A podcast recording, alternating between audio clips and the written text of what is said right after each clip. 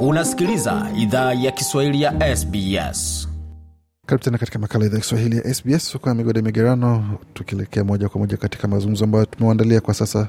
Tunazungumzia suala zima la familia na suala la sheria, na kwa upande mwingine watu kujadiliana, kujaribu kutatua matatizo yanapoanza kabla hali iwe mbaya zaidi. Na mgeni wetu ni Daktari Fidel Masengo ambaye ni mwanasheria, ni pia ni mchungaji vilevile vile atatueleza vile anajumuisha sheria na masuala ya uchungaji na kama kuna wakati inakuwa mtihani kwake kuweza kutofautisha neno la Mungu na sheria ya, ya mwanadamu. Kwanza tukaribishe, kisha tuzungumza mengi zaidi. Hujambo?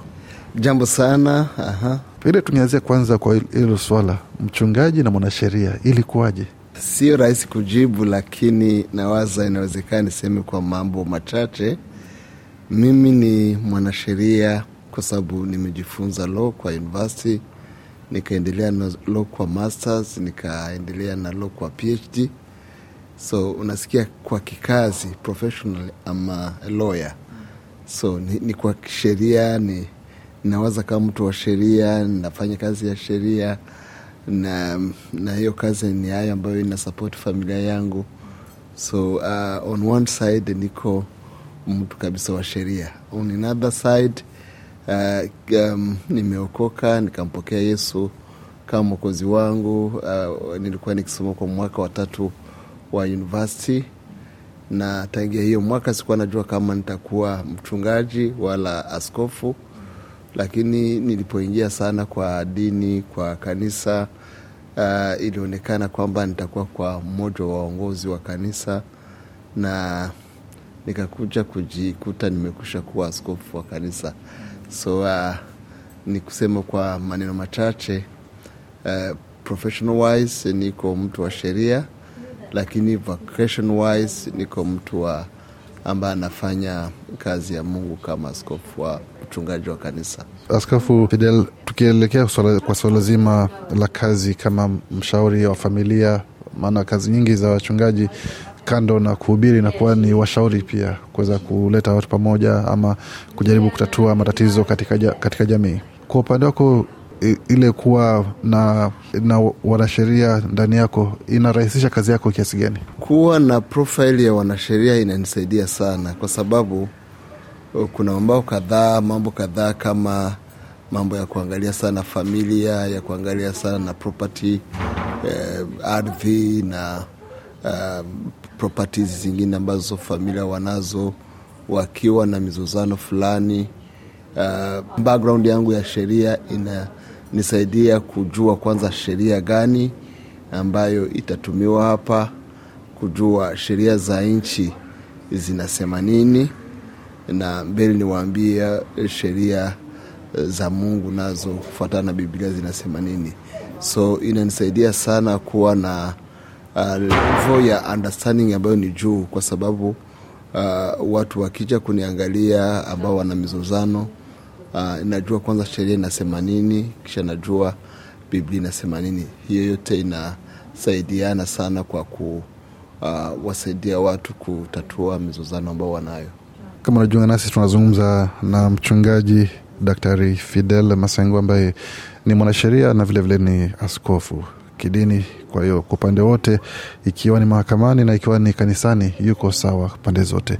Ulikuja nchini Australia kitalii ama kuna kazi maalum ilikuleta?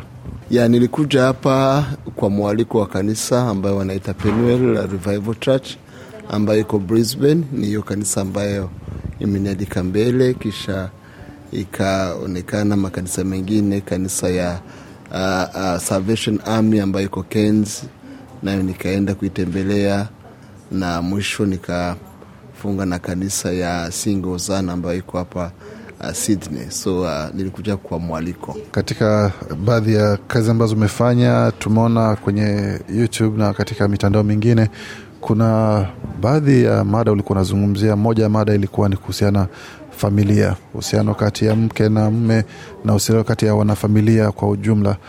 Swala hili ni swala ambalo wengi wanaweza sema lilianzia ama matatizo hayo yalianzia kule katika shamba la Eden. Mpaka wa sasa bado changamoto zinaendelea, sintofahamu, kutoelewana kati ya mme na mke vinaendelea mpaka wa leo.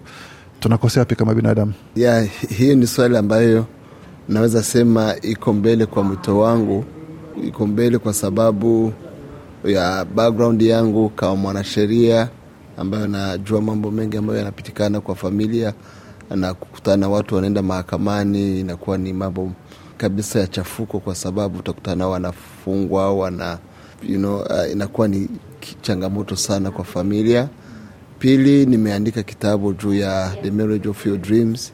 Unasikia ni field ambayo ni, niko kwayo, so wakati walinialika nikuja hapa, walinialika wakijua kwamba I have the substance ambayo inaweza pana ambayo itasaidia uh, kwa kujenga familia.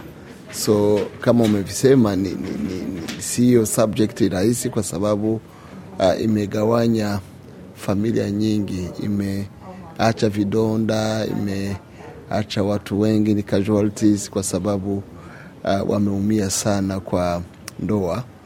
So uh, kama umesema tangia Edeni kwa familia ya kwanza ya Adamu na Hawa, na nyuma watu waliendelea kuwa na mizozano kwa familia na itaendelea.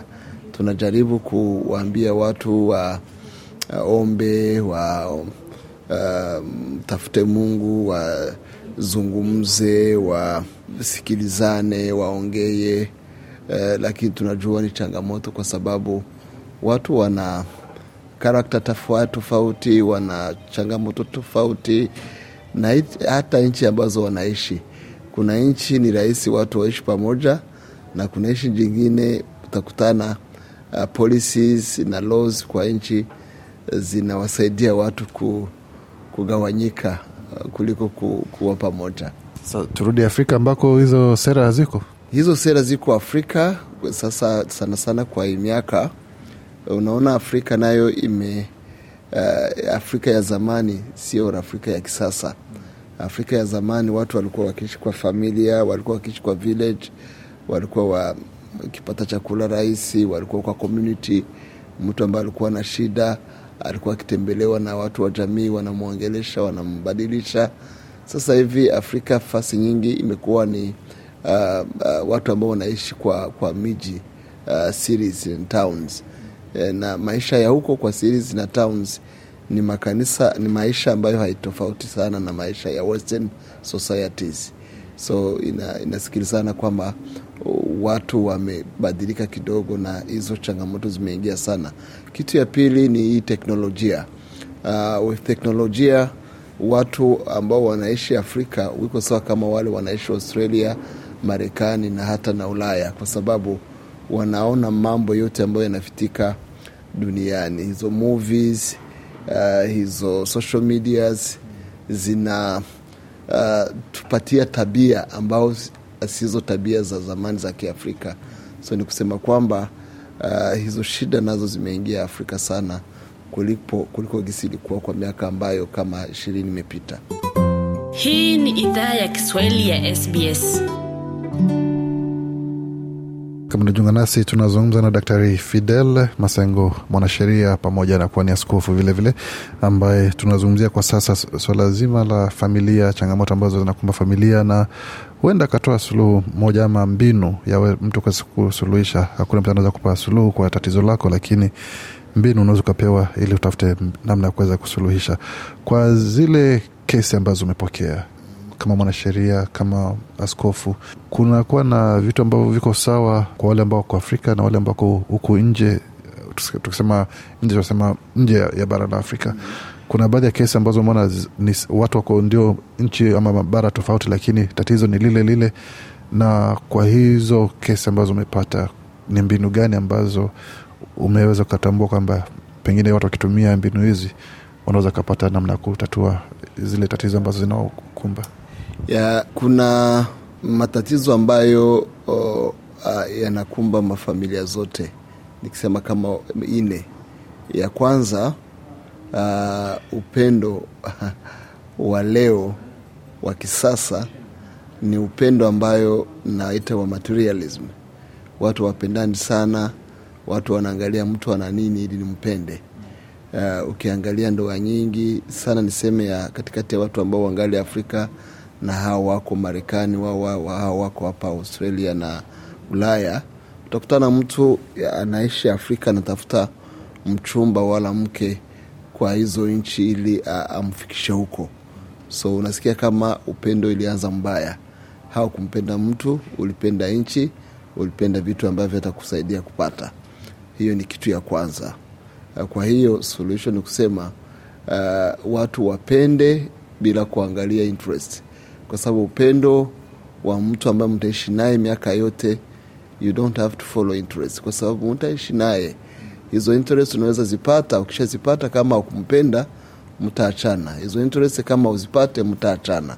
Lakini kama unampenda mtu, utaambatana naye kwa mabaya na mazuri. Hiyo ni kitu ya kwanza. Uh, kitu ya pili ambayo ina uh, challenge ya pili ambayo wala changamoto ya pili ambayo inaonekana kwa familia ni maongezi, communication. Unakuta watu hawaongei. Hata sasa hivi ya teknolojia, unakutana watu iko wawili nyumbani, wawili na watoto fulani, lakini kila mtu iko kwa simu yake, kila mtu anaongea na watu wa mbali. Watu hawaongee tena. Hizi simu zimekuja uh, kuharibu kabisa maisha ya kifamilia. Unakutana na watu wako ndani wana, SMS kuliko kuangaliana na kuongea na kutia kwanza simu pembeni ili waongea, kwa sababu maisha ya jamii yanaomba maongezi. Kama maongezi yanakosekana, inaonekana kwamba upendo uh, hauko tena, kwa sababu upendo unaomba mtu aongee na mtu, ujua anawaza nini, ujua anasema nini, ujua anapanga nini. Hiyo uh, kwa hiyo changamoto na, naweza nikasema watu warudiane tena upendo wa zamani, watafute wakati wa kuongea. Najua kuna kazi nyingi ambao watu wa huku wanafanya, lakini hiyo kazi isikuwe uh, uh, ni njia ya kuharibu familia, kwa sababu unaweza tumikia pesa, lakini uki, ukipoteza familia utaona raha ya duniani hautaipata. So hiyo ni kitu ya pili, ma, ma, ma, communication. Kitu ya tatu uh, ambayo ni changamoto kubwa ni jinsi wanachunga pesa na mali. Hiyo ni kitu kubwa sana. Unakutana watu wanaishi pamoja, lakini uh, hawatafute mali pamoja na kuchunga pamoja na kupanga pamoja. Kila mtu ana kazi yake, kila mtu anafanya vitu yake.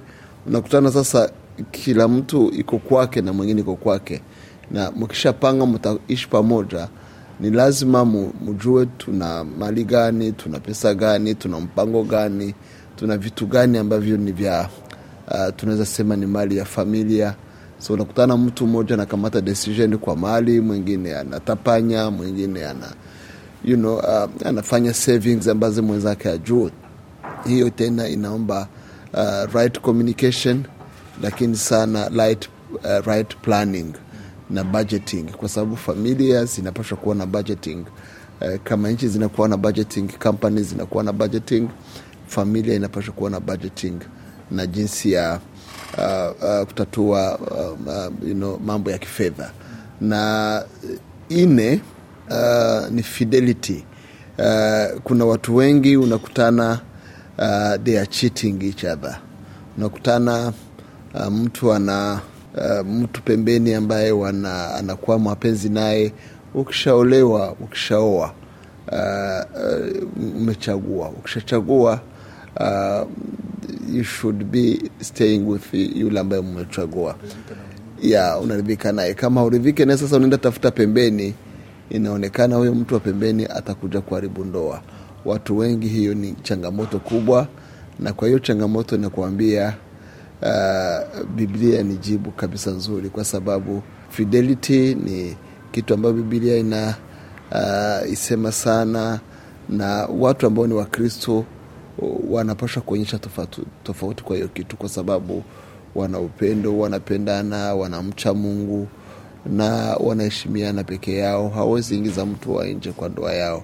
So hiyo ni kitu ambayo naweza sema kwa yote, naweza sema kwamba changamoto ni nyingi lakini maombi yanasaidia familia. Watu wakiomba pamoja, wakisoma neno la Mungu, Biblia pamoja, kuna mambo mengi ambayo yamegeuka. Uh, nikisema kwa mambo machache, familia za Wakristo kamili zina singularity compared na familia za wale ambao hawaokoke, kwa sababu wale ambao wanamcha Mungu na jinsi familia zao zinaongozwa na neno la Mungu na wana upendo kamili na wana maongezi kamili, na watu ukiwaangalia utasema hawa watu kweli wana kitu ambao wanashindia wengine. Ya, ni, ni hiyo kitu nayosema maombi sana na kufata amri za Mungu kwa sababu zina majibu mengi ambayo uh, yana uh, ni suluhisho kwa changamoto ambazo tunaziona kwa familia.